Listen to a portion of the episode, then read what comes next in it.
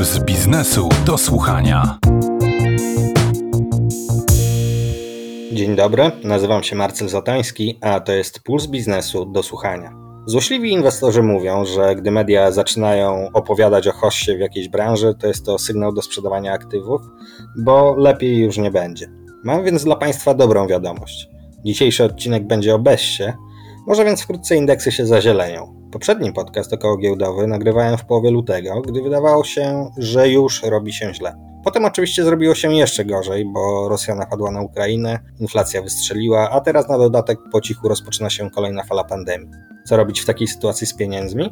Chowanie ich w skarpecie właśnie ze względu na inflację jest pomysłem delikatnie mówiąc słaby. Co innego więc można zrobić? Odpowiedzi na pytania tego rodzaju postarają się udzielić moi dzisiejsi goście, szukający okazji na krajowym i zagranicznym rynku akcji, czy też na rynku obligacji, które w ostatnim czasie zainteresowały nawet inwestycyjnych laików, gdy usłyszeli, że premier na nich dobrze zarabia. Zapraszam do słuchania. Puls biznesu do słuchania.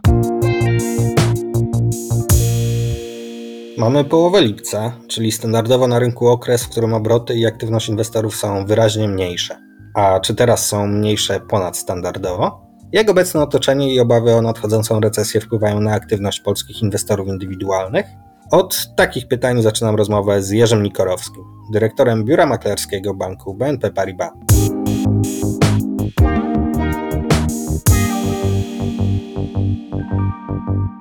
Naturalnie w chwili obecnej na nastroje czy skłonność inwestorów do inwestowania na giełdzie wpływ mają nie tylko kwestie kalendarzowe, czyli mniejsza obecność inwestorów przy rynku, czy kwestie właśnie urlopów, wakacji, tylko skłonność do inwestowania z perspektywy odwagi czy ryzyka ponoszonego przy podejmowaniu decyzji inwestycyjnych, czyli że kwestie związane z podwyższonym ryzykiem, niepewnością w wyniku wojny toczącej się na Ukrainie oraz w wyniku ostrego spowolnienia gospodarczego i właściwie już pewnego otarcia się o, o recesję, plus dosyć duża niepewność na poziomie polityki monetarnej rządu oraz gospodarczej.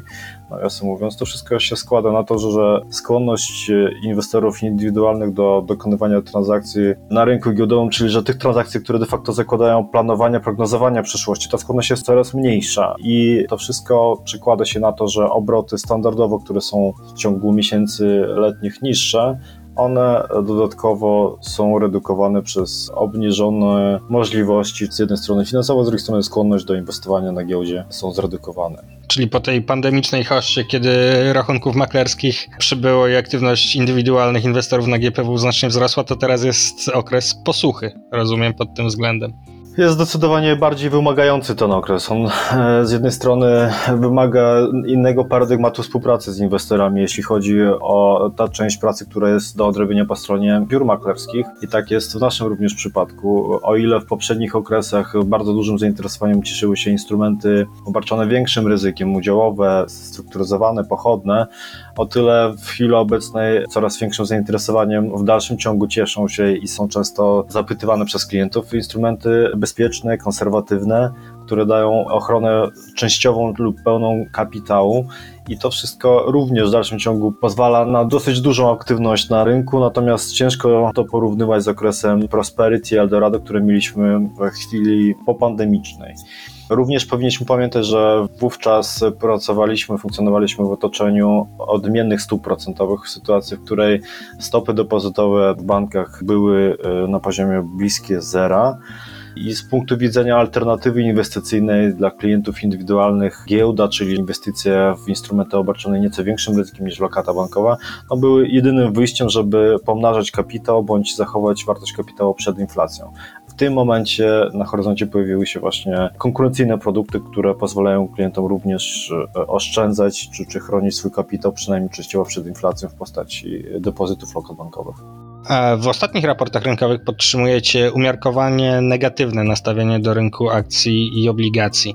Czy w takim otoczeniu, jakie mamy teraz, można być pozytywnie nastawionym do czegokolwiek? I jeśli tak, to w jakie aktywa warto inwestować w warunkach wysokiej inflacji i wysokiej niepewności? Chciałbym wytłumaczyć, na czym polega nasze umiarkowanie negatywne nastawienie, ponieważ jeśli chodzi o rynek akcji, oznacza to, że zdecydowanie nie doważamy akcje w ujęciu globalnym, czyli że w portfelach inwestorów staramy się przeważyć instrumenty bezpieczne. To jest dosyć racjonalne i proste w zrozumieniu. Natomiast jeśli chodzi o rynek obligacji, nasze negatywne nastawienie nie oznacza, że unikamy obligacji w portfelach klientów, wręcz oznacza, że dodajemy tych obligacji więcej do portfeli.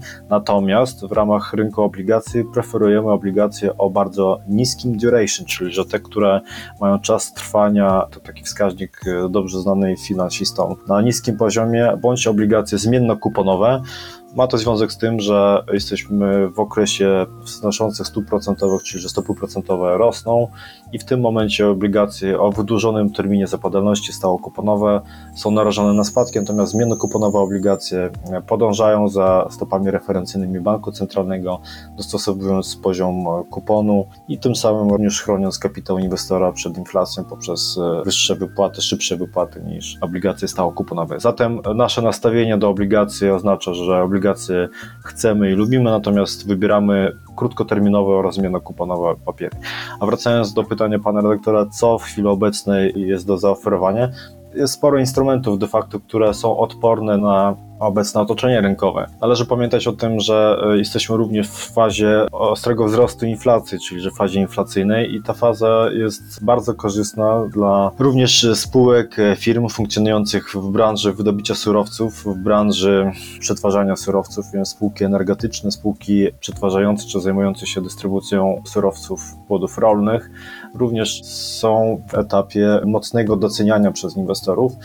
Poza rynkiem krajowym nasi inwestorzy, również e, inwestorzy biura maklerskiego BNP Paribas mogą korzystać z rynków zagranicznych, które mają znacznie bardziej zdywersyfikowany, zróżnicowany wachlarz sektorów, branż, które mogą skorzystać na obecnym otoczeniu, czyli że nie są narażone na spadki z uwagi czy na inflację, czy na wojnę, albo nie są narażone na, na decyzje polityki monetarnej polskiego NBP. A kolejnym segmentem produktów, który y, jest naprawdę bardzo atrakcyjny w tym momencie, głównie z uwagi na to, że stopy procentowe są wysokie, to jest segment produktów strukturyzowanych, których sama konstrukcja wskazuje na to, że przy wyższym oprocentowaniu produkt, e, który jest wszyty w tą konstrukcję, czyli że opcje strukturyzowane na kapitale klientów, one są coraz bardziej korzystne, coraz bardziej zyskowne dla inwestorów i w przypadku instrumentów warunkową ochronie kapitału to są potencjalne stopy zwrotu przekraczające kilkadziesiąt procent, nawet ponad 40, ponad 60 w niektórych przypadkach, a przy produktach z pełną gwarancją kapitału to są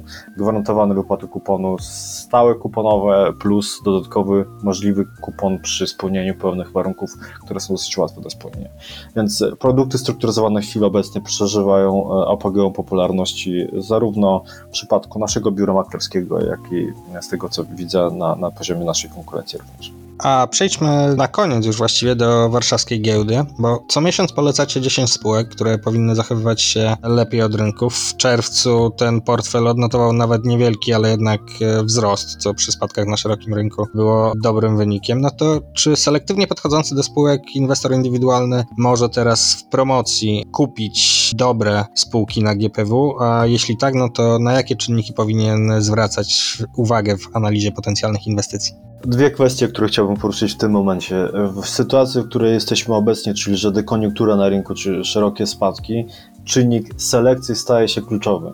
Bardzo łatwo się inwestuje, jak w poprzednich dwóch latach e, na rynku giełdowym, kiedy szeroko rośnie właściwie wszystko, cały rynek rośnie, większość branż wzrasta i jedyna różnica pomiędzy inwestorami polega na tym, że jeden zarabia plus 10%, a kolega może zarabiać plus 20% i, i się porównują.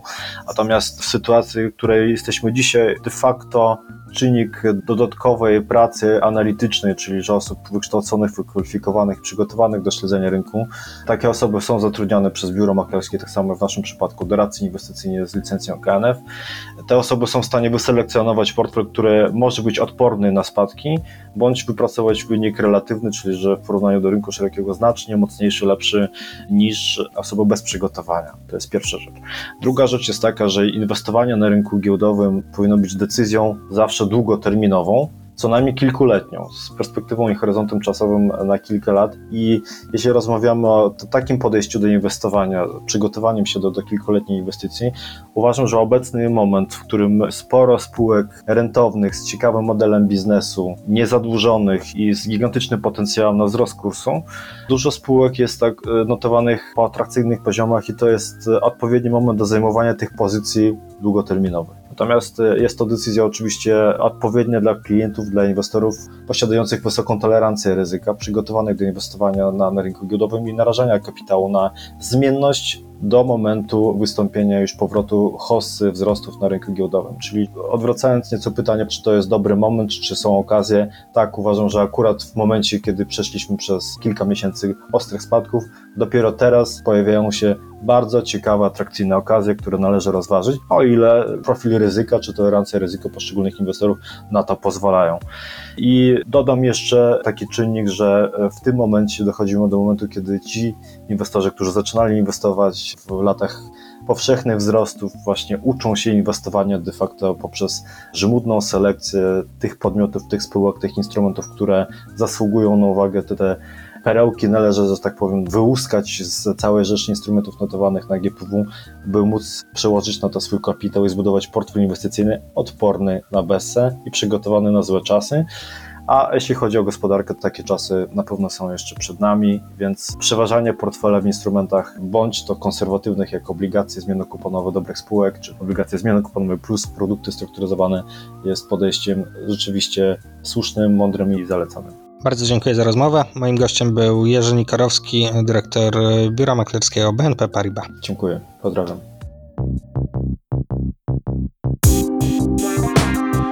Puls biznesu do słuchania. Stare giełdowe powiedzenie głosi Sell in May and go away. O tym, czy warto było sprzedać, a przede wszystkim o tym, czy i kiedy warto w ogóle wracać, postanowiłem porozmawiać z moim następnym gościem, Sebastianem Buczkiem, prezesem i znaczącym akcjonariuszem Quercus TFI.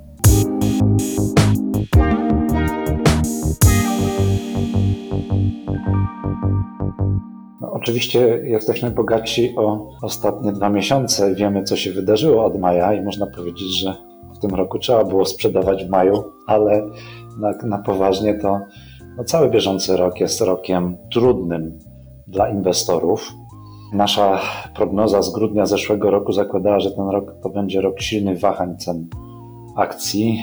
Nie oczekiwaliśmy wojny rosyjsko-ukraińskiej. Ona zmieniła bardzo dużo. No i tak z dzisiejszej perspektywy można powiedzieć tyle, że oczekiwania były na silne wahania, a w zasadzie dzisiaj, tuż po półmetku, można powiedzieć, że rok 22 zapisze się w historii rynków finansowych jako rok z Bessą. No bo tutaj trudno oczekiwać, aby sytuacja w drugiej połowie roku jakoś istotnie się miała poprawić, chyba że doszłoby do jakiegoś cudownego rozwiązania konfliktu na Ukrainie, ale jeżeli ten scenariusz odłożymy, bardzo byśmy chcieli, żeby on się zmaterializował, natomiast musimy patrzeć bardziej realistycznie na to, co może nas czekać w tej drugiej połowie roku, no to rok bieżący jest rokiem spadków cen akcji. Zresztą jakby tutaj wszystkie aktywa w tym roku tracą na wartości. Zaczęło się, przypomnę, od obligacji w drugiej połowie ubiegłego roku. Do tego doszły akcje od początku tego roku w zasadzie.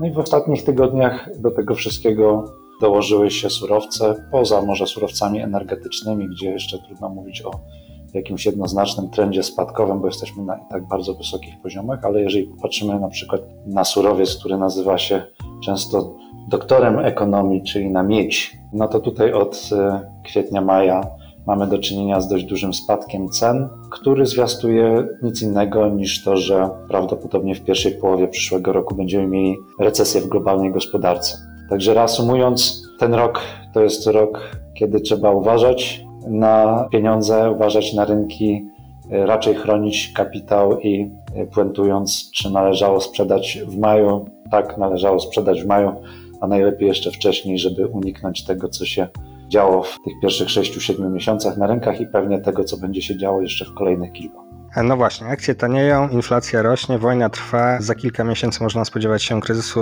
energetycznego, więc widmo recesji już e, się, prawdę mówiąc, materializuje. No a jeśli tak, to jaką strategię inwestycyjną należy obrać w takim otoczeniu? No bo rozumiem też, że dla wielu inwestorów sprzedanie wszystkiego i trzymanie pieniędzy w sytuacji, kiedy mamy kilkanaście procent inflacji też nie jest scenariuszem wymarzonym. Tak, no tutaj chciałbym powiedzieć, że w sytuacji, kiedy inflacja wynosi, tak jak w Polsce, wysokie, kilkanaście procent. Szukanie jakichkolwiek rozwiązań na to, żeby osiągać stopę zwrotu wyższą, no może prowadzić tylko do większych strat. Raczej należy w takich latach jak rok 22 szukać pomysłów na ochronę kapitału, na to, żeby ten rok przeżyć jak najlepiej, czytaj z jak najmniejszymi stratami, czy to nominalnymi, czy realnymi. My przede wszystkim stawialiśmy w tym roku na dwa fundusze dłużne, takie najbardziej bezpieczne z naszej palety, Quercus dłużny krótkoterminowy i Quercus ochrony kapitału. Można powiedzieć, że one mniej więcej obroniły kapitał, one są na lekkich minusach, ale na tle tego wszystkiego, co się wydarzyło, szczególnie z obligacjami, to można powiedzieć, że te wyniki są przyzwoite. Tak na dobrą sprawę, jeżeli mielibyśmy szukać pomysłów, gdzie można było uchronić kapitał w tym roku, to na pewno są waluty. Amerykański dolar tutaj się i frank szwajcarski bardzo mocno wyróżniają.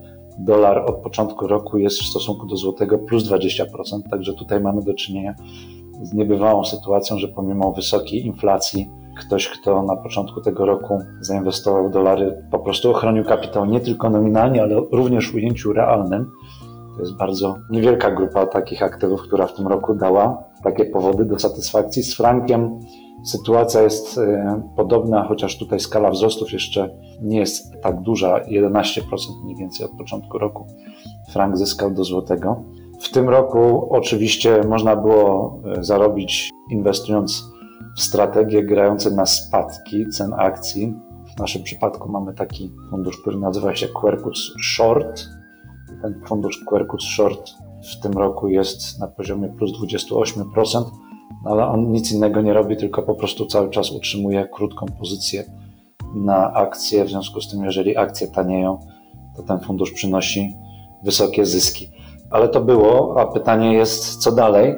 No i tutaj byśmy nie zaryzykowali takiej tezy, że należałoby teraz jakoś istotnie zmienić podejście na tą drugą połowę roku.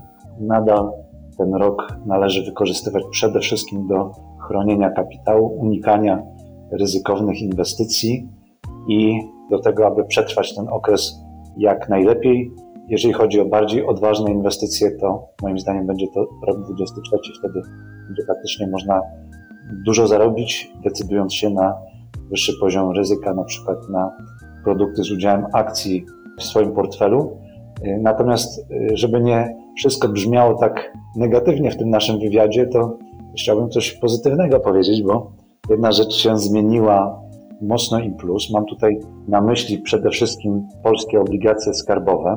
One w ciągu ostatnich 12 miesięcy no, zanotowały olbrzymią bessę ceny obligacji bardzo gwałtownie spadły. W tej chwili obligacje dziesięcioletnie polskie o stałym oprocentowaniu oferują 6,7%.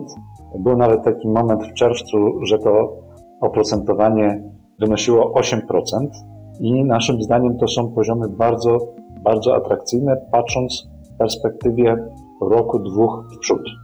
W związku z tym, jeżeli ktoś szuka czegoś nowego, nie tylko już samej ochrony kapitału, ale gdzie wypatrywać pierwszych sygnałów dotyczących hossy, nowej hossy na klasach aktywów różnych, w pierwszej kolejności pomyślelibyśmy pewnie o obligacjach i no tutaj druga połowa tego roku to powinien być czas akumulacji tych instrumentów. Będziemy mieli do czynienia z apogeum, jeżeli chodzi o odczyty inflacyjne, Powinniśmy też zakończyć proces podnoszenia stóp procentowych w Polsce. Zakładamy, że te stopy procentowe w Polsce wzrosną jeszcze o pół punktu procentowego do 7%, z zastrzeżeniem, że nic nowego się nie wydarzy, specjalnie nowego niż to, co widzimy w tej chwili na rynkach. Również jeżeli chodzi o inne banki centralne, będą podnoszone stopy procentowe w tej drugiej połowie roku i ten proces jakby dojrzeje. I później widzielibyśmy możliwość zarabiania na funduszach inwestujących obligacje, na funduszach dłużnych, nawet na poziomie dwucyfrowych stóp zwrotu, licząc od dzisiaj w perspektywie następnych dwunastu, kilkunastu miesięcy. Także tutaj to jest rzecz, która się nam zmienia w stronę pozytywną i można to spuentować w ten sposób, że Bessa zaczęła się na obligacjach, Bessa skończy się na obligacjach i nowy trend wzrostowy rozpocznie się właśnie od obligacji. I początku tego trendu wzrostowego byśmy oczekiwali w drugiej połowie bieżącego roku. Tak więc, jeżeli ktoś poszukuje już nie tylko samej ochrony kapitału, ale też no, nowych pomysłów, na pewno obligacje, fundusze inwestujące w obligacje, w naszym przypadku przykładowo Quercus obligacji skarbowych, to są te kierunki, w których może się udać w najbliższych miesiącach. Jeżeli chodzi o akcje, tutaj trzeba się uzbroić jeszcze w cierpliwość i czekać na okolice końca bieżącego roku. Aktywa polskich TFI od miesięcy wyraźnie spadają, a większość funduszy jest e, na minusie. Zaufaniu dla rynku kapitałowego nie pomagają też kolejne polityczne zapowiedzi, na przykład nowych podatków dla dobrze zarabiających w tym otoczeniu firm. No to czy przy rosnącym oprocentowaniu lokat fundusze powinny przygotować się na chudszy okres, dalsze wycofywanie kapitału przez inwestorów, czy jednak to widmo czy nadzieja na hossę w kolejnych miesiącach czy w perspektywie przyszłego roku sprawia, że tych chudszych lat nie będzie, będzie to najwyżej chudszych kilka miesięcy. Tak, to fakt, że w tym roku inwestorzy wycofują środki z funduszy inwestycyjnych, przy czym ta tendencja ona powinna mieć charakter wygaszający w drugiej połowie tego roku. Na dzisiaj banki zbliżają się do szczytowych możliwości, jeżeli chodzi o oferowanie wysoko oprocentowanych depozytów. Zakładamy, że dojdziemy z oprocentowaniem tych depozytów do poziomu 7% i to tyle. To znaczy zakładamy, że na takim poziomie Rada Polityki Pieniężnej też zakończy proces podnoszenia stóp procentowych i w perspektywie przyszłego roku zaczną się pojawiać oczekiwania, przy czym to mówię o raczej drugiej połowie przyszłego roku, oczekiwania na to, kiedy stopy procentowe będą znowu obniżane. W związku z tym, jeżeli chodzi o depozyty bankowe, to te 7% to jest szczyt możliwości, Natomiast jeżeli chodzi o fundusze inwestycyjne, to tak jak mówiliśmy przed chwilą, wygląda na to, że w perspektywie najbliższych 12 kilkunastu miesięcy dobre fundusze dłużne, w szczególności fundusze obligacji skarbowych, będą w stanie osiągać nawet dwucyfrowe stopy zwrotu, to znaczy 10% i więcej. Tak więc jest tutaj pewna możliwość osiągnięcia nawet wyższych zysków niż w przypadku depozytów bankowych i Naszym zdaniem ten element zostanie wychwycony przez inwestorów w drugiej połowie tego roku, pewnie bardziej w czwartym kwartale niż w trzecim. Natomiast w roku 2023 zakładamy powrót lepszej koniunktury na rynki akcji i zakładamy również, oczywiście to są założenia wstępne, bo jeszcze przed nami ponad 5 miesięcy do końca bieżącego roku, ale zakładamy, że w przyszłym roku będą możliwe do osiągnięcia dwucyfrowe stopy zwrotu z inwestycji w produkty akcyjne. Tak więc można to w ten sposób zreasumować, że po trudnym okresie dla inwestorów w tej chwili inwestorzy mają bardzo duże bogactwo tego, na czym będą mogli zarabiać w perspektywie kolejnego roku, dwóch, zaczynając od tych depozytów na 7%, poprzez fundusze dłużne, gdzie prawdopodobnie będą możliwe do osiągnięcia stopy zwrotu nawet na poziomie 10%, aż po fundusze akcyjne, gdzie dwucyfrowe stopy zwrotu w przyszłym roku wydaje się, że będą jak najbardziej osiągalne. Przy czym tutaj jeszcze zastrzeżenie cały czas, że z akcjami no, naszym zdaniem należy się wstrzymać jeszcze do okolic końca bieżącego roku. Czyli wydaje nam się, że jest tanio, jak patrzymy na obecne kursy akcji, ale tanio to dopiero będzie, tak? Jak jest Bessa, to z reguły sytuacja na rynkach jest taka, że jest tanio, ale w Bessie akcje dążą do skrajnego niedowartościowania. Tak samo jak w Hossie dążą do skrajnego przewartościowania, czego najlepszym przykładem były kryptowaluty. Bitcoin przecież przez ostatnie lata cieszył się olbrzymim zainteresowaniem inwestorów. W tym roku kosztował nawet powyżej 60 tysięcy dolarów. Przykładowo za ostatnie 10 lat, pomimo tego, że Bitcoin w tej chwili spadł od tych ponad 60 tysięcy dolarów do 20 tysięcy, i tak w ciągu ostatnich 10 lat, można powiedzieć w formie nawet żartu, ale jest to prawda, Bitcoin pozwolił osiągnąć inwestorom 256 tysięcy procent zysku. W ogóle niewyobrażalne poziomy, ale w trakcie Bessy, tak jak w trakcie Hossy, wartość Bitcoina i innych aktywów, których wartość fundamentalną trudno określić, w trakcie Hossy ich wartość rośnie do jakichś poziomów zupełnie niewiarygodnych, oderwanych od rzeczywistości, tak w Bessie następuje przecena do poziomu skrajnie niskiego. Tak samo jest z innymi aktywami, obligacjami, akcjami, surowcami. W przypadku notabene Bitcoina oczekiwalibyśmy dalszych spadków w drugiej połowie tego roku. W tej chwili jesteśmy na poziomie około 20 tysięcy dolarów. Nie jest wykluczone, że w drugiej połowie tego roku zobaczymy Bitcoin po 10 tysięcy, a więc to oznaczałoby jeszcze potencjał spadku rzędu 50%. W związku z tym trzeba pamiętać o tym, że w trakcie Bessy zbyt pośpieszna decyzja o zakupie jakiegokolwiek aktywu, czy to kryptowaluty, czy akcji, czy surowców, może powodować ciągle obawy o to, czy ten trend jeszcze nie będzie kontynuowany przez jakiś czas i można po prostu stracić pieniądze. Lepiej jest no, poczekać na tyle, ile można w okolice tak zwanego przesilenia rynkowego. Naszym zdaniem, jeżeli chodzi o przesilenie rynkowe, należałoby go wypatrywać gdzieś na przełomie tego roku z rokiem 23 lub w pierwszym kwartale 23 roku. Wtedy trzeba będzie zacząć myśleć bardziej odważnie o inwestycjach pod kątem już roku 23. Bardzo dziękuję za rozmowę. Moim gościem był Sebastian Buczek, prezes Square'u z TFI. Bardzo serdecznie dziękuję i życzę udanych inwestycji. Puls biznesu do słuchania. Sebastian Buczek mówił sporo o obligacjach, a teraz powiemy o nich jeszcze więcej. Zacznę od krótkiego cytatu, który brzmi: Podsumowując 2021 rok, należy uczciwie powiedzieć, że okazał się on najgorszy w historii dla funduszy dłużnych. Tak krótko i prosto kilka miesięcy temu S-Alliance TFI puentował sytuację na tym rynku. Czy w tym roku fundusze dłużne mogą odrobić straty? Pytam o to Olafa Pietrzaka, dyrektora inwestycyjnego w S-Alliance.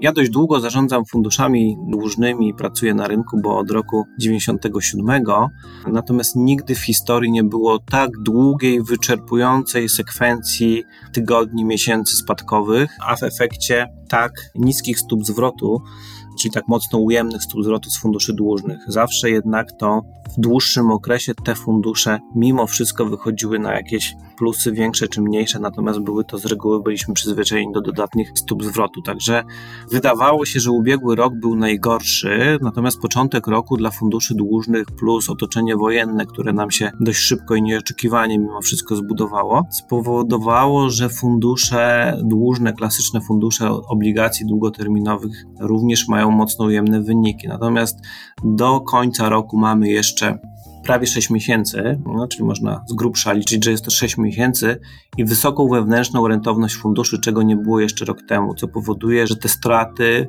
nawet przy lekko spadkowym rynku, jeśli taki by był, będą jednak odrabiane. No właśnie, no bo rentowność portfeli obligacji po podwyżkach stóp procentowych jest znacznie wyższa niż w poprzednich latach. No to z perspektywy takiego inwestora indywidualnego, to jest moment na kupowanie obligacji, czy jeszcze na to zdecydowanie za wcześnie? W mojej ocenie zdecydowanie tak. Ten moment się rozpoczął od jakiegoś czasu. E, ja jestem w ogóle zwolennikiem dzielenia wpłat do funduszy, rozkładania ich na budowania sobie programów oszczędnościowych. Nie jestem tutaj takim wielkim fanem posługiwania, żonglowania się większością swojego kapitału. To generuje znaczne obszary ryzyka. Ku temu mamy też fajniejsze jakby miejsca, które dają szerszą ofertę produktową, mówię tu o platformach tradingowych i tam czytając uwagę prawną, ponad 70% klientów jednak odnotowuje straty. To tak się kończy często granie kapitałem, granie, granie emocjami. Rentowności są bardzo wysokie w produktach dłużnych. One będą coraz wyższe, bo część instrumentów specyfiką polskiego rynku jest też to, że jest spora grupa instrumentów opartych o zmienne oprocentowanie. Ono podlega jakby zmianom co kwartał, co pół roku, więc poszczególne kupony, czyli oprocentowanie obligacji powoli systematycznie nam rośnie, tak jak rośnie nam WIBOR 6-miesięczny, więc wchodzimy już w te ekstremalnie wysokie poziomy kuponów i odsetek od obligacji i już te resety teraz takiego klasycznego instrumenta polskich obligacji korporacyjnych, nazwijmy to takiego polskiego misia spółek notowanych na giełdzie, mają w tym momencie już kupony ponad 10%. To, to jest dużo. Więc to zdecydowanie jest ten kapitał, który nas stabilizuje, czyli ten przychód odsetkowy w tym momencie stabilizuje nam cenę jednostki w średnich okresach czasu, czego nie było ponad rok temu, kiedy WIBOR wynosił zaledwie 25 punktów bazowych, to ten przychód odsetkowy był nieznaczny i generalnie fundusze były bardzo, bardzo wrażliwe na zmiany cen aktywów, co w efekcie przekładało się na dość silne zmiany cen jednostek funduszy. A z pańskiej perspektywy lepiej teraz inwestować w dług skarbowy czy dług korporacyjny, dług z oprocentowaniem stałym, zmiennym. Jak zdywersyfikować w obecnym otoczeniu portfel obligacji, żeby być w miarę odpornym na wstrząsy rynkowe? Tu jest dość duża rola zarządzającego, bo obligacje korporacyjne są bardzo fajnie oprocentowane w tym momencie. Mamy dość sporą grupę emitentów o bardzo wysokiej wiarygodności. Mówię tutaj o dużych polskich spółkach, które to instrumenty są w tym momencie dość tanie ze względu na fakt, iż od dłuższego czasu obserwujemy eksodus klientów z funduszy dłużnych. Tam te instrumenty się znajdowały i to są instrumenty najbardziej płynne, największe, największe wolumeny transakcji na rynku wtórnym, więc dość je łatwo sprzedać. No ale jeśli jest przewaga podaży nad popytem, no to wiadomo, mamy spadki cenowe, więc tu mamy dość szeroki wybór, natomiast trzeba uczciwie powiedzieć, że też i rentowności obligacji już o najniższym profilu ryzyka, czyli skarbowym, obligacji tak zwanych covidowych, gwarantowanych przez Skarb Państwa, które mają jeszcze wyższą marżę, no też są atrakcyjne, więc tutaj jakby do wyboru, do koloru. Natomiast wydaje mi się, w tym momencie rynek polskich obligacji korporacyjnych, taki szeroki rynek, tutaj trzeba bardzo ostrożnie podejmować decyzje ze względu, mówię jako zarządzający, tak, ze względu na fakt, iż celem podwyżek stóp procentowych jest przygaszenie gospodarki w celu zbicia inflacji, a przygaszenie gospodarki będzie skutkowało jakimiś tam kłopotami poszczególnych emitentów, więc tutaj selekcja i nadzorowanie tego, co mamy w portfelu, czy mamy płynność na tych instrumentach jest bardzo, bardzo istotna, natomiast to jak zawsze, warto troszkę tutaj, troszkę tutaj. W produktach specyfiką polskiego rynku obligacji korporacyjnych jest również to, że jest oparty o stopę zmienną. Mm, więc do końca nie wiemy, co się stanie z Wiborem, bo tutaj prace trwają nad reformą tego wskaźnika. Czy ten nowy wskaźnik będzie istotnie niższy i w jaki sposób uda się go zastąpić w tych seriach, czy tutaj nie będzie jakichś problemów prawnych. No tutaj nie wiemy nic, jest chaos. Z drugiej strony, jeśli jednak gospodarka zacznie szybciej hamować i faktycznie zbuduje się trend spadku inflacji, no to takim ekstra, co nam pozostaje w tym przypadku, no to jest chwilowy wysoki kupon. Nie zarabiamy na istotnie na ruchu cenowym, co możemy osiągnąć w przypadku klasycznych funduszy dłużnych, czyli jeśli dobrze trafimy i uważamy, że to jest super moment, bo ceny będą rosły, zdecydowanie więcej zarobimy na klasycznym funduszu obligacji skarbowych o stałym procentowaniu. Z jednej strony wspomniał Pan o tym, że nastąpił trochę odpływ kapitału inwestorów z funduszy dłużnych, no a z drugiej strony inwestowanie w obligacje ostatnio trafiło pod strzechy w związku z ekscytacją stopami zwrotu, które premier osiągał na obligacjach antyinflacyjnych. No to czy zauważyliście w ostatnim czasie jakieś większe zainteresowanie inwestorów indywidualnych funduszami obligacji albo w ogóle długiem skarbowym? Tak, no widać to mega zainteresowanie obligacjami detalicznymi. Te oferty są dobre i po to one są też tak konstruowane, żeby były atrakcyjne, więc warto je również posiadać. Nie należy ignorować ten rynek, że, że takiej oferty nie ma i są tylko fundusze inwestycyjne i nic więcej nie, się nie liczy. Nie, to nie jest prawda. Warto mieć i troszkę tutaj, i troszkę tutaj. Natomiast wadą obligacji detalicznych jest to, że jeśli dobrze trafimy, mamy fajny instrument i chcemy jakby wziąć zysk, mówiąc w cudzysłowie, czyli chcemy go zamienić na coś innego, no to tego nie możemy zrobić. Płacimy jakąś opłatę dodatkową w zależności od serii, którą posiadamy z tytułu wcześniejszego przedstawienia do wykupu. W przypadku jednostek funduszy inwestycyjnych mamy zysk. I z drugiej strony, no, zaletą jest to, że jednak trzymając długo, otrzymujemy tą rentowność i nie musimy się denerwować spadkami, zmianami cen tego instrumentu.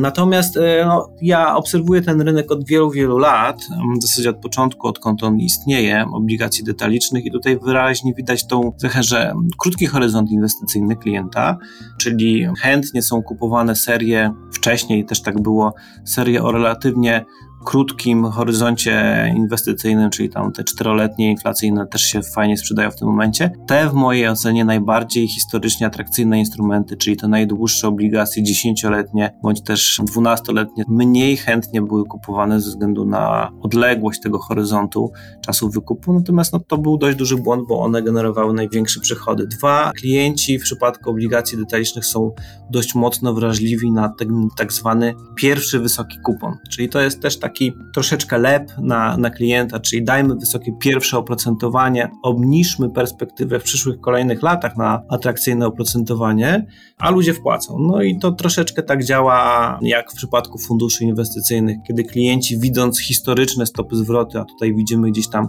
ten pierwszy kupon w przypadku obligacji detalicznych, wysoki, to klienci chętnie wtedy kupują, nie patrząc, nie patrząc jakie czy perspektywy nadal są utrzymane, czy nie. Natomiast ja zachęcam, wierzę w to, że nabywanie obligacji detalicznych ma sens, jest też takim elementem nauki, bo ktoś, kto je kupuje, się zainteresuje, jak to jest zrobione. No i tutaj widać wyraźnie ten taki dualizm, z którego też korzystają organy państwowe, bo jeśli kupujemy obligację detaliczną, jej po prostu nie wyceniamy, czyli trzymamy je de facto po cenie nabycia do zapadalności. To, co zrobił ostatnio Bank Centralny, chwaląc się teraz, świeża wiadomość, że znaczna część portfela inwestycyjnego prawdopodobnie w oczekiwaniu zmian trendów na stopach procentowych Bank Centralny zakwalifikował sobie trzymanie do wykupu i wycenianie tak zwanym skorygowanym kosztem, czyli de facto po cenie nabycia plus tam jakieś technikalia, czyli chciał się pozbyć tej zmienności w swoim bilansie, czyli no to jest trochę tak, że takie mentalne księgowanie, czyli jeśli nie widzimy formalnie straty na papierze, to jakoby ona nie istniała. No jest to nieprawda, natomiast jakby to nie zmienia faktu, że tych obligacji detalicznych ciągle w portfelach tu mamy taki jakby ran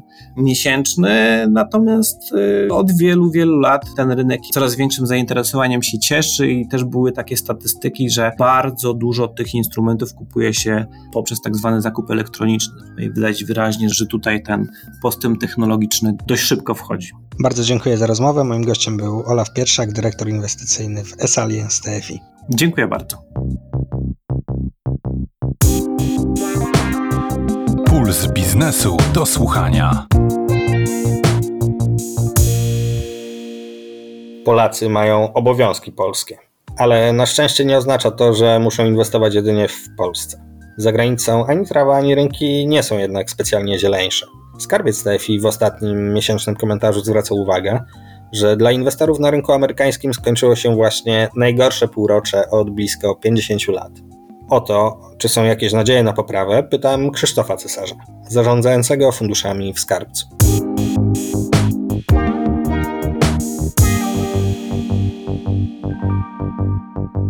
Wydaje mi się, że, że są. Oczywiście rynek jest podzielony teraz między inwestorów, którzy uważają, że gospodarka amerykańska musi wpaść w recesję. Czy ona będzie płytka, czy głęboka, to już jakby jest inna kwestia, ale że wpadnie w recesję. I między tych, którzy uważają, że cały czas możliwe jest jeszcze tak zwane miękkie lądowanie gospodarki, to o czym mówi Fed na swoich posiedzeniach ustami przewodniczącego Fedu, czyli Jerome'ego Powella. I wydaje mi się, że ten soft landing tak zwany, czyli to, to miękkie lądowanie gospodarki, czyli spowolnienie bez wpadania w recesję cały czas jest możliwe. Oczywiście, żeby do tego doszło, musiałoby wystąpić kilka elementów, które nie wiemy, czy wystąpią i to jest ta pewnie największa niewiadoma drugiego półrocza.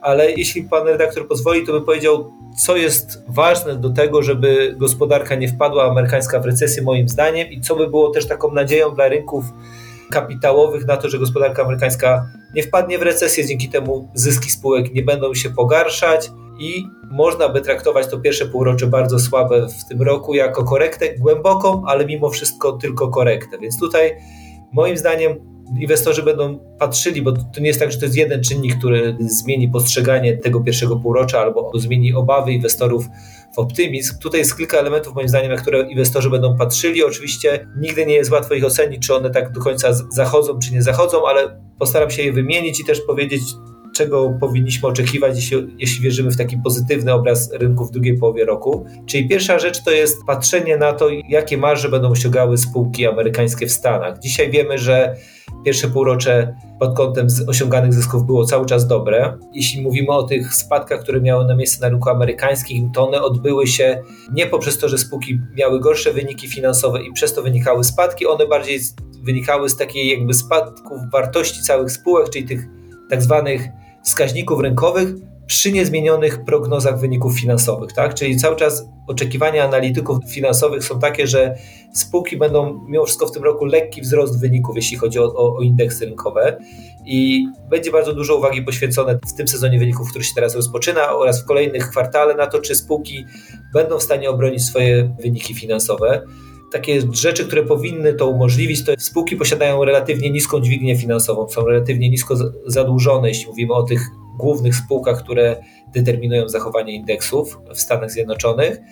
Wydaje się, że niska dźwignia finansowa powinna pozwalać trochę łagodzić gorsze otoczenie makroekonomiczne i zobaczymy, czy to się będzie działo. Ta obrona tych marsz będzie kluczowa z punktu widzenia tych osiąganych wyników finansowych, ale to, co jest jeszcze oczywiście ważne, to są ceny surowców energetycznych, ale też ceny ogólnie surowców. I tutaj wielu takich komentatorów rynkowych wskazuje na to, że oczywiście mieliśmy, jeśli spojrzymy na przykład przez pryzmat ceny ropy WTI, która na początku roku baryłka kosztowała poniżej 80 dolarów. W momencie ataku Rosji na Ukrainę te ceny w drugim kwartale wzrosły do ponad 120 nawet dolarów za baryłkę, to ważne jest to, jak będą się kształtowały ceny gazu, ropy, ponieważ te ceny gazu i ropy później będą odzwierciedlane w wskaźnikach inflacji. I tutaj Część komentatorów wskazuje, że jeśli ceny ropy, szczególnie, która tutaj jest bardziej kluczowa dla rynków amerykańskich i światowych, by wróciły gdzieś do poziomu 90-95 dolarów za baryłkę, to możliwe jest, że te oczekiwania inflacyjne, one powoli by też e, zaczęły się normalizować. Nie mówimy tutaj o spadku wskaźników inflacji, ale mówimy już, że nie mielibyśmy tych pozytywnych zaskoczeń inflacyjnych i jeśli byśmy nie mieli tych pozytywnych zaskoczeń inflacyjnych, abyśmy widzieli, że ceny dóbr rok do roku i usług zaczynają się stabilizować, może lekko nawet spadać, no to zmalałyby obawy o tempo i skalę zacieśniania monetarnego przez banki centralne. I ten element jest o tyle ważny, że wydaje się, że to będzie determinowało też zachowanie Fedu jako takiego, jeśli on by zobaczył, że,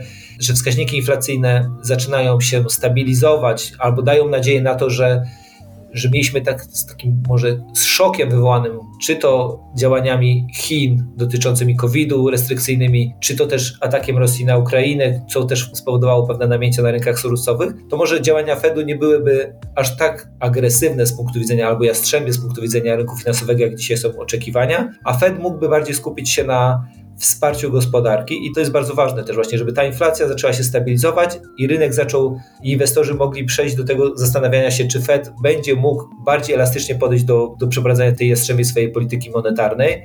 Dwa czynniki, które trochę tutaj już wymieniłem, to jest ważne też, jak Chiny będą zachowywały się w drugiej połowie roku. W pierwszej połowie roku widzieliśmy, że ta zero COVID policy w Chinach bardzo mocno wpłynęło na, na globalne łańcuchy dostaw. Wydaje mi się, że drugiej połowie roku tutaj Chiny powinny gdzieś no, zmienić swoje podejście na bardziej elastyczne. Wiązałbym to też z tym, że w listopadzie mamy 20 zjazd partyjny w Chinach, na którym na trzecią kadencję chce być wybrany przewodniczący Xi.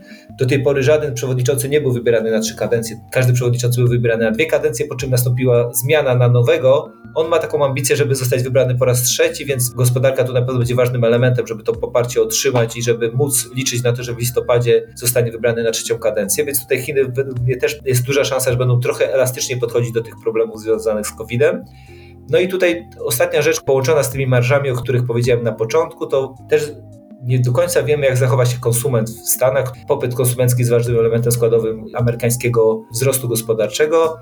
Wiemy, że te wskaźniki, ten savings rate, czyli to, ile oszczędzają Amerykanie w stosunku do tego dochodu, który zarabiają, już jest na dosyć niskich poziomach, jeśli spojrzymy sobie na historyczną średnią, ale wydaje się, że tutaj też dla całego tego takiego soft landingu ważne jest, żeby ten konsument nie zaczął jakoś agresywnie oszczędzać, tak? Bo jeśli on zacznie agresywnie oszczędzać, w sensie zwiększy ten procent swojego dochodu rozporządzalnego jako oszczędności, a nie utrzyma go na tym niskim poziomie, no to też jakby nie będzie tej konsumpcji. Jak nie będzie konsumpcji, to firmy nie będą mogły poprawiać albo utrzymywać dobrych wyników finansowych i to też mogłoby wtedy być odebrane przez rynki negatywnie jako taki element tego, że oczekiwania co do zysków spółek w tym i pewnie w pierwszej połowie kolejnego roku są zawyżone, no bo jeśli spojrzymy sobie na oczekiwania rynkowe, to w tym roku mówimy o takim jednocyfrowym wzroście zysków w Stanach, bynajmniej jeśli chodzi o taki konsensus analityków, taki niski jednocyfrowy, no ale już rok do roku no, mówimy o takim wyższym, wysokim jednocyfrowym wzroście w stosunku do całego roku 2022, jeśli mówimy o indeks S&P, więc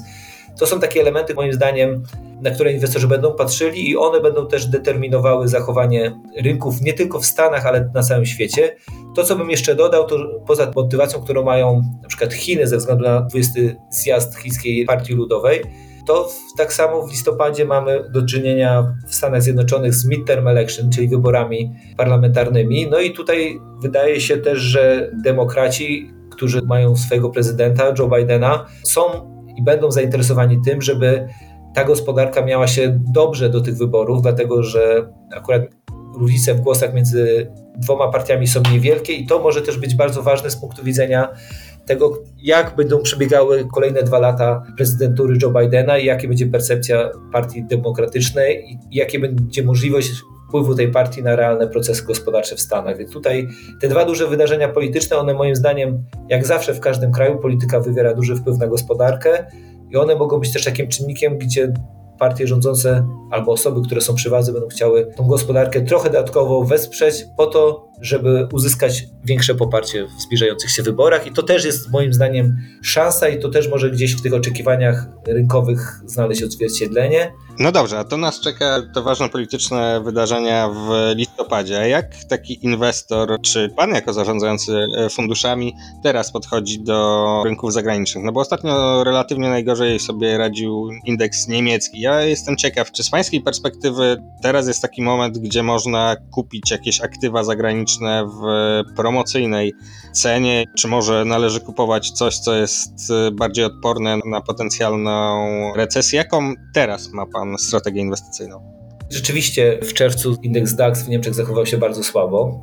Mi się wydaje tutaj, że głównymi czynnikami, które to zdeterminowały, to jest z jednej strony struktura tego indeksu. Ponad 25% stanowią spółki chemiczne i producenci samochodów, którzy, jeśli Wiemy, jakie zamieszanie jest dzisiaj, albo niepewność związana z podażą gazu na rynek europejski w drugiej połowie roku. No to te spółki chemiczne, jeśli nie będzie gazu, nie będą mogły produkować, a jeśli nie będą mogły produkować tego, co zaplanowały, no to na pewno odbije się to na ich wynikach finansowych. Spowolnienie gospodarcze to też mocno oddziaływuje na takie spółki cykliczne, jakim jest przemysł samochodowy.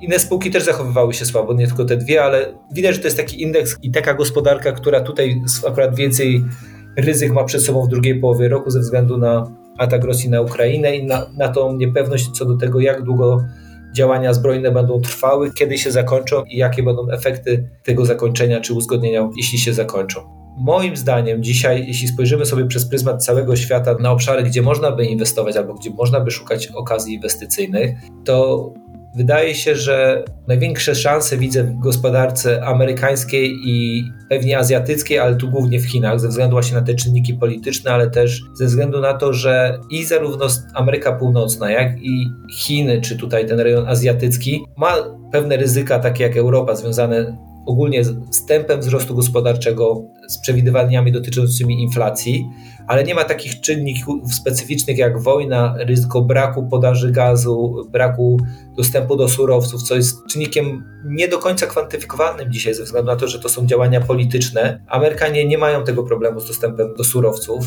są można powiedzieć dzisiaj jakby bezpieczni pod tym kątem. Tak samo Chiny też pod tym kątem nie mają ryzyk, więc mogą skupić się tylko na działaniach typowo gospodarczych, wspierających gospodarkę i na działaniach ograniczających ewentualną inflację czy presje płacowe. Wydaje się więc, że tamte gospodarki mają mniej ryzyk, a jeśli te ryzyka mają, to mają podobne do rynku europejskiego. Wydaje się też, że na tamtych rynkach występuje więcej spółek strukturalnie o charakterze wzrostowym. Wiem, że ostatnio, w ostatniej połowie roku, czy ponad, można już powiedzieć nawet pewnie przez 12 miesięcy takich kalendarzowych, licząc spółki wzrostowe, to był temat, który źle się kojarzył, bo ponieważ one spadały trochę mocniej albo znacząco mocniej niż spółki tak zwane value, ale w tym otoczeniu, czyli w spowalniającej gospodarce, wydaje się, że może nastąpić znowu rotacja ze spółek takich cyklicznych, procyklicznych, a nawet value do spółek wzrostowych, które niezależnie od tendencji na rynkach będą notowały wzrosty przychodów czy też wyników. Oczywiście tempo może być mniejsze niż w poprzednich latach, ale nadal będą poprawiały wyniki finansowe. Dlatego też, że wtedy obawy o kondycję gospodarki inwestorów są mniejsze, nie są uzależnione od ogólnej kondycji gospodarki. Też jeśli byśmy mieli ten scenariusz rynek soft landingu i mniejszej presji inflacyjnej, mogłyby gdzieś z tyłu głowy już inwestorów pojawiać się takie scenariusze, że jesteśmy gdzieś w piku inflacyjnym albo w piku oczekiwań inflacyjnych, albo blisko tego szczytu. On może oczywiście potrwać, może być taki łaskowy, że jak to niektórzy nazywają, ale od tej pory raczej będziemy myśleli o tym, kiedy będą obniżki stóp procentowych, i będziemy już zaczynali wchodzili w taki reżim soft landingu, niższych oczekiwań inflacyjnych albo stabilizacji oczekiwań inflacyjnych, można by znowu zacząć myśleć o tych spółkach, które będą się pozytywnie zachowywały w momencie, kiedy stopy procentowe będą stabilne albo będzie nadzieja na ich obniżanie. I tutaj te spółki cykliczne, moim zdaniem, one mogłyby sobie dobrze radzić. Z racji samej struktury gospodarki najwięcej ich występuje na rynkach amerykańskich. I tutaj w tych spółkach pewnie widziałbym najwięcej okazji inwestycyjnych. Z takich spółek, które dzisiaj można by powiedzieć, że nie kojarzą się ze spółkami może wzrostowymi, ale ze względu na wydarzenia geopolityczne mogą takimi być w kontekście kolejnej dekady, to na przykład cały sektor taki aerospace and defense, gdzie wiemy, że i zbrojenia, i pewne takie przygotowanie się do obronności no, będzie następował, niezależnie od sytuacji gospodarczej. Wiemy, że to jest duża debata w całym układzie NATO, na jak dużo kraje powinny swojego PKB przeznaczać na obronność, niezależnie od tego, jaka jest sytuacja gospodarcza. Więc wydaje się, że no, ten atak Rosji na Ukrainę wywołał taki impuls, który będzie trwał dosyć długo, bo jeśli chcemy się zbroić, to to nie zajmie nam miesiąca, dwóch, to, to są procesy rozłożone na lata. I to są takie sektory, w których inwestorzy mogą tutaj cały czas upatrywać swoich szans. Tradycyjnie, jeśli mówimy o sektorach wzrostowych, to są spółki związane z branżą informatyczną, no, medyczną. To jest jeszcze pewnie trochę trudniejsze, bo tutaj te spółki medyczne, szczególnie biotechnologiczne, są bardzo uzależnione od e, finansowania i dostępu do tego finansowania, ale jest trochę takich sektorów wzrostowych, w których ja bym dzisiaj upatrywał szansę na drugą połowę roku.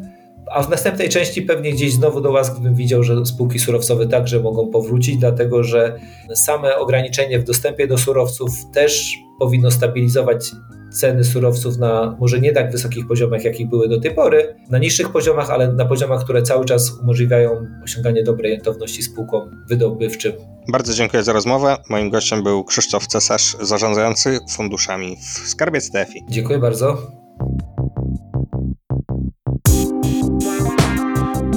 Puls biznesu do słuchania. Inwestorzy na polskim rynku mogą mieć różne strategie, ale jak przyjdzie co do czego, to i tak na ich stopy zwrotu olbrzymi wpływ mają działania państwa. Przytoczę teraz kolejny cytat. Brzmi on tak.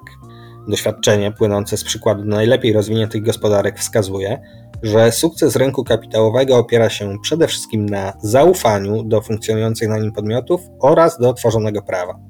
To fragment państwowej strategii rozwoju rynku kapitałowego. Moim ostatnim gościem jest Katarzyna Szwarc, pełnomocniczka ministra finansów do spraw wdrażania tej strategii. Zaczynam od pytania, czy inwestorzy mogą wykazywać się zaufaniem w sytuacji, gdy, jak choćby ostatnio, notowaniami banków czy spółek energetycznych chwieją wypowiedzi polityków o możliwych podatkach od nadzwyczajnych zysków.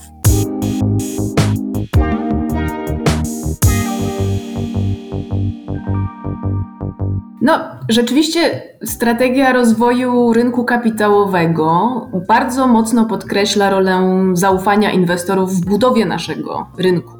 W budowie tego zaufania rolę odgrywają nie tylko Ministerstwo Finansów i Komisja Nadzoru Finansowego, ale przede wszystkim powiedziałabym same spółki, które powinny dbać o to, aby regularnie i transparentnie komunikować się z inwestorami, z regulatorem, przestrzegać zasad ładu korporacyjnego i coś, o czym mowa też jest właśnie w strategii rozwoju rynku kapitałowego, budować relacje ze swoimi akcjonariuszami, na przykład przy pomocy dedykowanych im programów. Pomysł tego nadzwyczajnego podatku od nadzwyczajnych zysków pojawił się zresztą, ponieważ sytuacja jest nadzwyczajna. Doprowadził do niej splot zdarzeń, takich jak lockdowny spowodowane pandemią, napaść Rosji na Ukrainę, a nie kwestie takie jak jakieś wyjątkowo trafione inwestycje spółek w produktywność czy technologiczny przełom. Dlatego nie uważam, aby pomysły takie jak podatek od nadzwyczajnych zysków czy pomysł takiego podatku podważały zaufanie do rynku. No nie uważają tak też Hiszpanie, którzy taki podatek już wprowadzili, czy Brytyjczycy, którzy wprowadzenie takiego podatku rozważają. Tam zresztą ma być on zmniejszony zależnie od poziomu nakładów na nowe inwestycje, w tym wypadku spółek energetycznych. Także jeszcze raz podkreślę, no, zaufanie do rynku w mojej ocenie nie polega na tym, że dbamy o to, aby kursy giełdowe tylko rosły, choć prawdopodobnie tak byśmy chcieli. Cykl koniunkturalny wynika z logiki kapitalizmu i nie unikniemy tego, chyba że zdecydujemy się jako obywatele zmienić ten system. Ale ja postrzegam tutaj rolę regulatorów jako dbanie o to, aby na rynku nie było manipulacji i nadużyć, aby był on transparentny, aby wszyscy wywiązywali się ze swoich obowiązków. No i to jest zaufanie polegające na tym, że kupuję po godziwej, uczciwej cenie, że mam pewność, że ona rzeczywiście taka jest i w ramach realizacji strategii rozwoju rynku kapitałowego staramy się o taką sytuację właśnie dbać. Strategia rozwoju rynku została przyjęta już 2,5 roku temu. Jak po tym czasie ocenia Pani jej realizację? Na dziś mogę powiedzieć, że jesteśmy mniej więcej na półmetku. Także wiele zmian ustawowych proponowanych przez strategię, bo te są najtrudniejsze do przeprowadzenia, już zostało wprowadzonych. Wiele z nich znajduje się w projekcie ustawy w związku z rozwojem rynku finansowego i ochrony inwestorów na tym rynku, który lada chwila trafi do drugich konsultacji, a następnie na Radę Ministrów. W tym projekcie znajduje się co najmniej kilkanaście działań realizujących strategię. To są zarówno przepisy w zakresie jednolitej licencji bankowej, pożyczek papierów wartościowych, obligacji rozwojowych, ułatwienia dla funduszy takich jak ETF-y, czy też realizacja postulatów uczestników rynku dotyczących eliminowania przypadków gold platingu, czyli takich nadprogramowych regulacji. Wspólnie z OECD intensywnie pracujemy też nad strategią edukacji finansowej. Jestem zresztą przedstawicielką ministra finansów w Radzie Edukacji Finansowej, która będzie czuwać nad implementacją tej strategii oraz, co istotne, wydatkowaniem środków z Funduszu Edukacji Finansowej.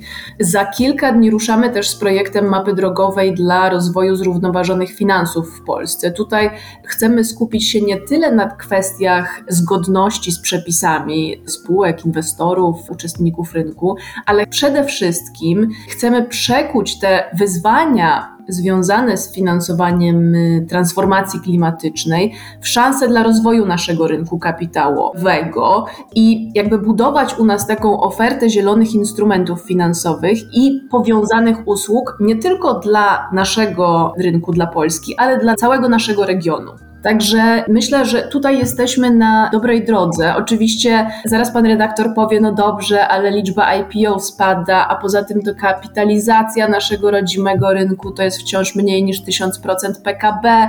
No jak pani może mówić, że jest dobrze? No ja trochę odpowiadam, że strategia rozwoju rynku kapitałowego nie jest po to, aby walczyć z cyklem koniunkturalnym. Chcemy tworzyć jak najlepsze warunki do tego, aby spółki i inwestorzy mogli po prostu robić swoje. Mogli to robić na uczciwym, transparentnym rynku kapitałowym, pozyskiwać kapitał, inwestować z zyskiem, podejmować to ryzyko, które jest trochę wpisane w jego logikę. Jeżeli zdecydują, że to nie jest ten moment, to okej. Okay. Dekoniunktura to jest zjawisko obecne dziś na wszystkich rynkach globalnych, nie tylko u nas, także obawiam się, że tego nie unikniemy. Natomiast jeżeli chodzi o wyższą kapitalizację, to tutaj mówimy trochę o czymś, co może być tylko wyłącznie w zdrowy sposób skutkiem działań długoterminowych, takich jak chociażby programy, takie jak pracownicze plany kapitałowe, takie programy, które, takie mechanizmy, które pozwalają nam zamieniać oszczędności na inwestycje. I to jest właśnie projekt długoterminowy. Dzisiaj widzimy, że partycypacja w programie rośnie, ale to nie znaczy, że efekty tego będziemy widzieć jutro czy pojutrze. No właśnie, tak trochę w nawiązaniu do PPK, chciałbym zapytać o to, w jaki sposób chcecie zachęcać inwestorów indywidualnych do polskiej giełdy i właściwie ich edukować, no bo ja prawdę mówiąc w prywatnych rozmowach byłem małym ambasadorem PPK i teraz mi trochę przed tymi znajomymi wstyd. Nie mówię im, że tam mogą zobaczyć sobie te ujemne stopy zwrotu, jak wyjdą. No ale właśnie, myślę, że z edukacją jest pewien problem i inwestorzy indywidualni oczywiście w beście to oczywiste, że nie będą lgnęli na giełdę, natomiast w jaki sposób wy jako organy państwowe, regulacyjne możecie sprawić, że ludzie będą przychodzić na GPW ze swoimi pieniędzmi? No powiem przewrotnie, że za giełdą turecką mamy jeden z najwyższych odsetków inwestorów indywidualnych na naszym parkiecie w Warszawie, także chyba, chyba nie jest u nas aż tak źle. Zachęcać staramy się przede wszystkim poprzez tworzenie warunków do bezpiecznego i zyskownego inwestowania. Także regulujemy tam, gdzie trzeba, zachęcamy spółki do wchodzenia na giełdę poprzez y, takie programy jak chociażby ostatnio wprowadzona ulga na IPO, bo ostatecznie uważam, że liczy się jednak ciekawa oferta. Wprowadzamy ułatwienia dla funduszy takich jak ETF, o czym wspomniałam, które umożliwiają inwestowanie w zdywersyfikowany koszyk aktywów za niską cenę za zarządzanie i takie codzienne śledzenie kursu danego funduszu. Pamiętajmy też, że, no tak jak Pan wspomniał, wielu z nas już dzisiaj jest inwestorami poprzez pracownicze plany kapitałowe. Być może w przyszłości warto byłoby zastanowić się nad dalszymi uproszczeniami i zachętami dla takich rozwiązań jak chociażby IKE czy IGZE. Dzisiaj pracujemy nad implementacją unijnych regulacji dotyczących chociażby OIP, czyli paneuropejskiego produktu emerytalnego. Także tutaj w tej przestrzeni sporo się dzieje. Myślę, że jeżeli chodzi o PPK, to tutaj znowu mamy do czynienia z cyklem koniunkturalnym, także zawsze będzie tak, że w pewnych momentach ten portfel będzie wyglądał lepiej, w innych gorzej, ale właśnie dlatego ten program jest tak skonstruowany, aby im bliżej mojej emerytury, tym ten mój koszyk aktywów był bezpieczniejszy, inwestowany chociażby w instrumenty dłużne, aby zabezpieczyć się przed tym ryzykiem zmian na rynku akcji. To na koniec mam jeszcze pytanie o ulubiony przez inwestorów indywidualnych podatek Belki, ale nie będzie to pytanie o to, czy go e, zniesiecie, bo niedawno w rozmowie z PAP podkreślała Pani, że ten podatek jest e, relatywnie niski na tle Europy. No to skoro mamy wyjątkowe czasy, podatek jest niski, to może warto go podwyższyć. To jest też moje ulubione pytanie, nie tylko ulubione inwestorów indywidualnych. Natomiast może Pana zdziwię, ja na dzisiaj nie byłabym zwolenniczką y, prostego podniesienia podatku belki. On rzeczywiście jest y, niski na tle Europy, ale my też jako rynek kapitałowy jeszcze tę Europę trochę doganiamy. Wspomniałam już chociażby o takich programach jak pracownicze plany kapitałowe, które umożliwiają nam takie systemowe zamienianie oszczędności na inwestycje. To są programy, które jeszcze się u nas rozwijają. Natomiast w mojej ocenie warto byłoby być może zastanowić się w przyszłości nad wprowadzeniem mm, do podatku od zysków kapitałowych większej progresji. Dzisiaj słyszymy wiele głosów postulujących zniesienie podatku od lokat bankowych. Natomiast to mogłoby zniechęcać do inwestowania oszczędności. W mojej ocenie taka droga byłaby niezgodna z postulatami strategii rozwoju rynku kapitałowego. Ale być może w przyszłości powinno być tak, że ci, którzy mają bardzo niewielki kapitał, inwestują niejako przy okazji, powinni płacić relatywnie mniej niż ci najwięksi inwestorzy kapitałowi, dla których to jest po prostu codzienna praca. Natomiast podatek podatek od zysków kapitałowych nie jest elementem strategii rozwoju rynku kapitałowego, także nie chciałabym tutaj absolutnie przesądzać. Bardzo dziękuję za rozmowę. Moim gościem była Katarzyna Szwarc, pełnomocniczka ministra finansów do spraw strategii rozwoju rynku kapitałowego. Bardzo dziękuję za rozmowę. Puls biznesu do słuchania. To była już ostatnia rozmowa w dzisiejszej audycji. Chciałbym powiedzieć, że mam szczerą nadzieję, że gdy kolejnym razem nagram podcast giełdowy, będzie on o tym, że cały rynek świeci na zielono i wszyscy możemy być bogaci. Obawiam się jednak, że nigdy nie jest tak źle, by nie mogło być jeszcze gorzej. Jak sobie psychicznie poradzić w takiej sytuacji? No cóż, jeśli nie straciło się wszystkiego na giełdzie i kryptowalutach, to zawsze można pojechać na wakacje. Ja właśnie to robię a Państwo będą mogli w przyszłym tygodniu posłuchać wakacyjnego podcastu Małgorzaty Grzegorczyk, której goście będą mówić m.in. o tym, jak wypoczywa się w Polsce i za granicą oraz jak wygląda sytuacja na lotniskach. Polecam i dziękuję za uwagę. Nazywam się Marcel Zatański, a to był Puls Biznesu do słuchania. Puls biznesu do słuchania.